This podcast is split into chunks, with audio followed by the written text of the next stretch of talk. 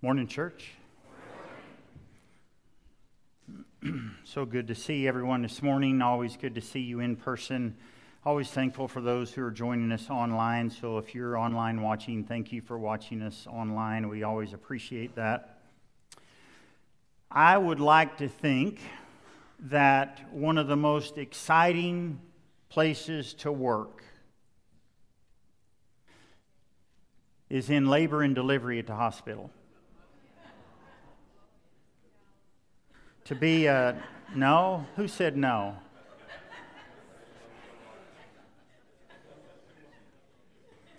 Well, the sermon's over for one person.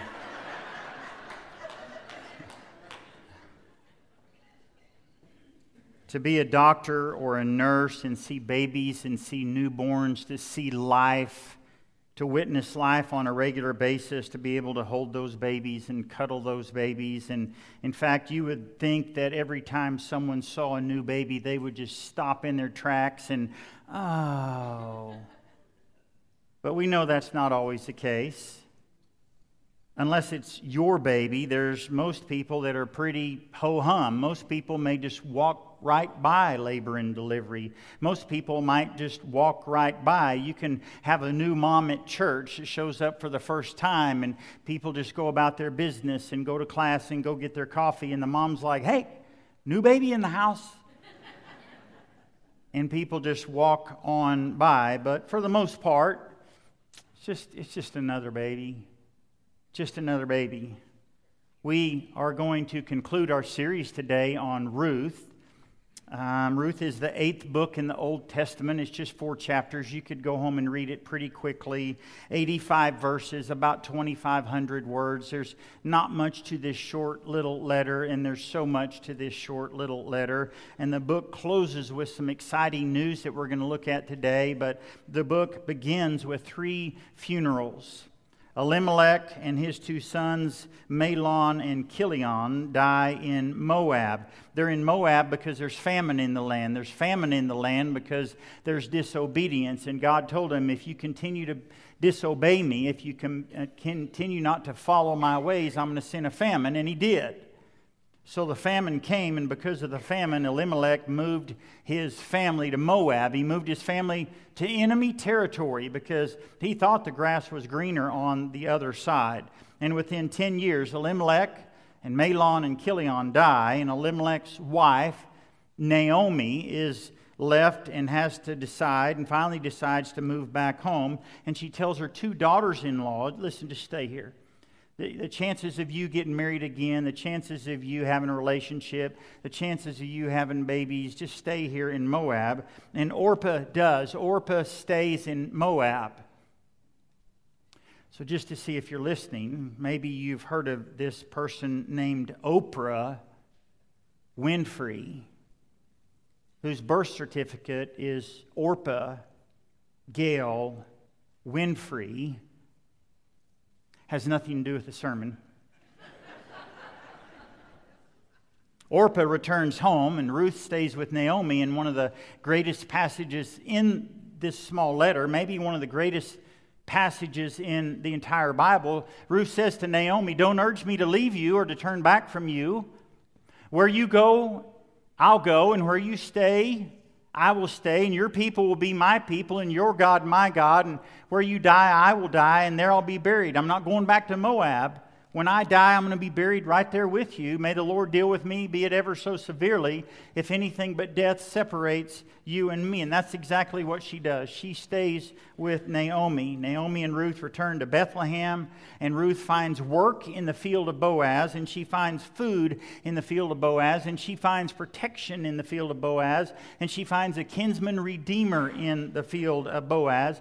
And we've talked about that. We've spent several lessons on kinsman redeemer. The responsibility of a kinsman redeemer is to act on behalf of a relative who is in trouble danger or in need. To keep the property in the family, to keep the name in the family. You can read about that in, in Deuteronomy 25. If brothers are living together and one of them dies without a son, his widow must not marry outside the family. Her brothers, her husband's brother shall take her and marry her and fulfill the duty of a brother in law to her, which this describes Naomi and Ruth. They were in danger, they were in need, and so that has been describing the book of Ruth.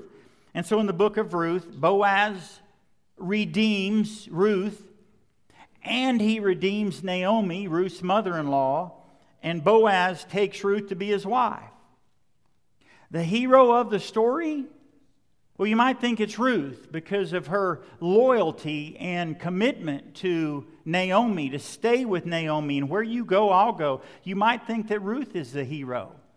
The hero of the story, you, you might even think it's Boaz because she gleans in the field of Boaz and she finds protection and food in a kinsman redeemer. But Boaz can't be the hero of the story. I mean, think about it Genesis, Exodus, Leviticus, Numbers. What's next? Deuteronomy, Joshua, Judges, Ruth. We can't have Genesis, Exodus, Leviticus, Numbers, Deuteronomy, Joshua, Judges, Boaz. I mean, just kind of doesn't have a ring to it, does it?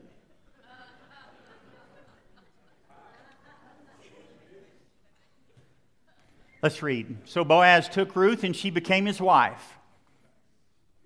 And the Lord enabled her to conceive, and she gave birth to a son. The women said to Naomi, Praise be to the Lord, who on this day has not left you without a kinsman redeemer. May he become famous throughout Israel. He will renew your life and sustain you in your old age. For your daughter in law, who loves you and who is better to you than seven sons, has given him birth. Then Naomi took the child, laid him in her lap, and cared for him. The women living there said, Naomi has a son. And they named him Obed. He was the father of Jesse, the father of David. Again, some interesting things to remind you and some interesting things to note. Ruth was married to Mahlon for about 10 years when they lived in Moab. She was married for 10 years and unable or didn't conceive. You might not think anything of that, but the Hebrew people did. You might think, we might think, it's probably just a biological problem, maybe just a medical problem, but the Hebrew people would say, no, this is a theological problem. They would have said this was God's judgment on Elimelech for moving his family to Moab. This is God's judgment on Ruth. This is God's judgment on Mahlon that God was punishing Mahlon and Ruth and Elimelech, so she's not able to conceive. They would see this as a theological problem. But it's clear throughout this book, it's so clear that God is not punishing anyone. It's clear throughout this book that God is working. It's clear throughout this book that God is weaving his story. The Lord, the, the, the Lord, the name Lord is mentioned 25 times in this short book. And we've said, Romans 8, and we know that in all things, in all things, good things, bad things, when life doesn't go as planned, we've talked about that. In all things, God works. God is always working, whether we see it or not, whether we admit it or not, whether we focus in or not, whether we're reading through Ruth thinking God is not working, it's not going well, Elimelech dies, Mahlon dies, kill. How is God working? We know that in all things God works for the good of those who love him, who've been called according to his purpose. God's been working in the life of Naomi, even though she doesn't realize that, in the life of Ruth, in the life of Boaz, in your life, and in my life. And scripture says that Boaz took Ruth to be his wife, and the Lord enabled her to conceive, and she gave birth to a son. This baby did not come from Boaz. This baby came from God. And so we read, they named him Obed. He was the father of Jesse, the father of David. And so as we conclude this story, we see that the apex of this story is not the marriage of Ruth and Boaz. The apex of this story is the birth of this baby, Obed. All this time we thought Naomi was being a matchmaker. All this time we thought Naomi is getting Ruth and Boaz together. All this time some people might even be thinking, wow, Ruth sure got lucky in the field of Boaz. And yet all this time, God has been working and weaving his story. It's God who got Ruth and Boaz together. It's God who enables Ruth to conceive. And we close the book, and Obed is born, and we learn that it's Obed, not Boaz, who's the real kinsman redeemer. But Obed's not just another baby. We might be tempted like some people in the hospital just walk on by, this is just another baby. Obed's not just another baby, Obed is a redeemer. He's a redeemer to Ruth and Boaz. Think about it. Ruth has gone to a she, she's in a foreign country her husband dies there's no chance of her getting married again it looks slim it doesn't look good what are the chances she'll marry again? What are the chances she'll find love? What are the chances that she'll have a baby? But for ruth obed is a dream come true. For ruth obed is life itself.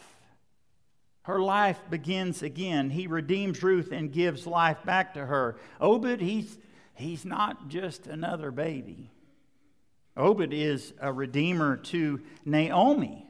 Again, the women said to Naomi, Praise be to the Lord who on this day has not left you, Naomi, without a kinsman redeemer. He, Obed, her grandson, will renew your life, Naomi, and will sustain you in your old age.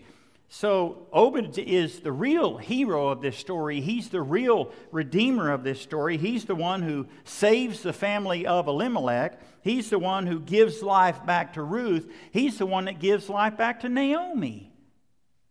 Remember what the women in the town said? I don't have this up there, I'm sorry. At the end of chapter 1, Naomi says, Don't call me Naomi anymore. Don't call me pleasant anymore. Call me Mara. Call me bitter because I went away full to Moab. I had my husband, I had my two sons. I came back empty. I lost my husband, I lost my two sons. So she says, Don't, don't call me Naomi anymore. But now Naomi is full, and she takes the child, and she lays the child on her lap and she cares for the child as if it were her own. Naomi wasn't just holding a baby. Obed's not just another baby. She's not just holding her grandson, she's holding the future. Obed would one day continue the family line. He would one day continue the family inherit, protect the family inheritance, one day sustain Naomi. Obed would live up to his name, servant of God and he would serve his family well. Here's what the Bible says children are a gift from the Lord, they're a blessing, they're a heritage, they are a reward. And that's exactly who Obed is in this story. Obed, he's not just another baby. He's not only a redeemer to Ruth, he's not only a redeemer to Naomi, he's a redeemer to all of Israel. Again, verse 11 the elders at the gate told Boaz, May the Lord make the woman, Ruth, who's coming into your home, like Rachel and Leah, who together built up the house of Israel. May you have standing and be famous in Bethlehem, Rachel and Leah. When you read through the Old Testament, you read about Rachel and Leah and 12 sons, the 12 tribes of Israel. They were famous. And the men at the city gate said, Oh, this isn't just another baby. This isn't just another baby. This baby will be famous because this baby would have a son named Jesse, and this baby would have a son named Jesse who has a son named David. He would give birth to King David. King David. I mean, you read through the Old Testament, you get to King David. If you're related to King David, wow, wow one of the greatest rulers in Israel, one of the greatest kings in Israel. He built up the kingdom of Israel. He led the people in overcoming their enemies. He led the people in worship. He wrote songs. He, he, he, accumulated wealth to build a temple. Obed, which means servant of God, would have a grandson who was a servant of God. Just another baby? No, Obed wasn't just another baby. This wasn't just another baby for Ruth. This wasn't just another baby for Naomi. This isn't just another baby for Israel. Obed is in the lineage to the greatest redeemer in all the world. The greatest thing about Obed, this baby, is he's an ancestor to the Messiah. He's an ancestor to Jesus. Obed had a grandson named David who was a great servant, but the greatest servant of all was Jesus. The last time we read about Ruth in the Bible is in Matthew chapter 1. Boaz, the father of Obed, whose mother was Ruth. Obed, the father of Jesse, and Jesse, the father of King David. And Jacob, the father of Joseph, the husband of Mary, of whom was born Jesus, who's called the Christ, she'll give birth to a son, and you are to give him the name Jesus, because he will save his people from their sins. Save his people. He will save. The definition is to save, to keep safe and sound, to rescue from danger or destruction, to preserve one who's in danger of destruction, to save or rescue. Sounds like the definition of a kinsman redeemer. Obed's not just another baby. In the same way, Jesus was not just another baby, but you know, all those babies in the hospital, all those babies that, that are born, all those babies that people see that what they just walk on by. Yeah, just another baby. They did the same thing to Jesus. They missed him. They overlooked him. They thought he was just another baby. He was in the world. No, the world was made through him. The world did not recognize him. He came to that which was his own, but his own did not receive him. Think about it 385,000 babies born every day around the world. What makes one baby special? Oh, Obed, he's not. Oh, Obed's not just another baby. This, this is a bigger story than just another baby. This story is about God's plan to save the world. God didn't just give Boaz and Ruth a son, God, through Jesus, gave the whole world a son. And we read, For God so loved the world, he gave his one and only Son, that whoever believes in him shall not perish but have eternal life. For God did not send his Son in the world to condemn the world, but to save the world, to redeem the world. Obed's Obed's not just another baby, he's, he's part of God's plan. You know, we started this study by saying life doesn't always turn out as planned. Your life doesn't always turn out as planned. Your marriage might not. Your family may not. Relationships may not. Retirement may not. Your children may not. Your, your, your life may not turn out as planned. But listen, there's, there's a bigger picture. I mean, you read through Ruth, these are just ordinary people. There's nothing extraordinary happening in this book that we know of. They're just going about their life, trying to survive, looking for food, looking for protection. But there's a bigger picture here because God is weaving his story into Jesus Christ. God's plan is to bring Jesus. God's plan is for each of us to accept Jesus. God's plan is for Jesus to redeem us because we're in danger of destruction. God's plan is to send Jesus to save us from our sins. And God calls us, just like Ruth, to have the same commitment. Don't urge me to leave you or to turn back from you. Anywhere with Jesus. Anywhere with Jesus. Anywhere with Jesus, I will safely go. Ruth said, Naomi, I'll stick with you the rest of your life, and your God will be my God, no matter what comes my way, no matter if life doesn't turn out the way I had planned, no matter what trials and difficulty. Obed gave Ruth and Naomi new life. That baby gave them new life. And Jesus, the Son of God, can give you new life today and redemption. Just another baby? Oh, I don't think so. History tells us that early in the 19th century, the whole world was watching Napoleon and the campaigns of Napoleon. There was talk everywhere of the marches and the invasions and the battles and the bloodshed, and all the eyes you would think are on Napoleon. But you know, there was a lot of babies born in 1809. You might think everybody's focused on Napoleon, but you think about the babies that were born. Babies, nobody cares about the babies. Look at what Napoleon's doing. Take, for example, William Gladstone. He was destined to become one of the finest statesmen that England ever produced in 1809. In 1809, Alfred Lord Tennyson was born, and he would one day influence the literary world in a marked manner. In 1809, Oliver Wendell Holmes was born.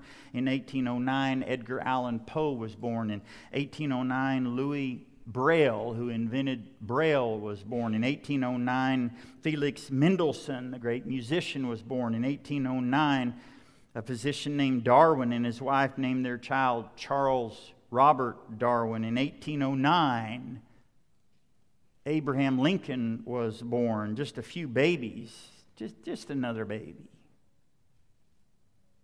Some would say that history was being shaped on the battlefield. Others would say history was being shaped by those babies being born. The same could be said of Jesus. When Jesus was born, all eyes were on Rome. Rome is shaping the world, Rome is influencing the world. But the real person that influenced the world was born, and his name was Jesus. And he came to save us from our sins.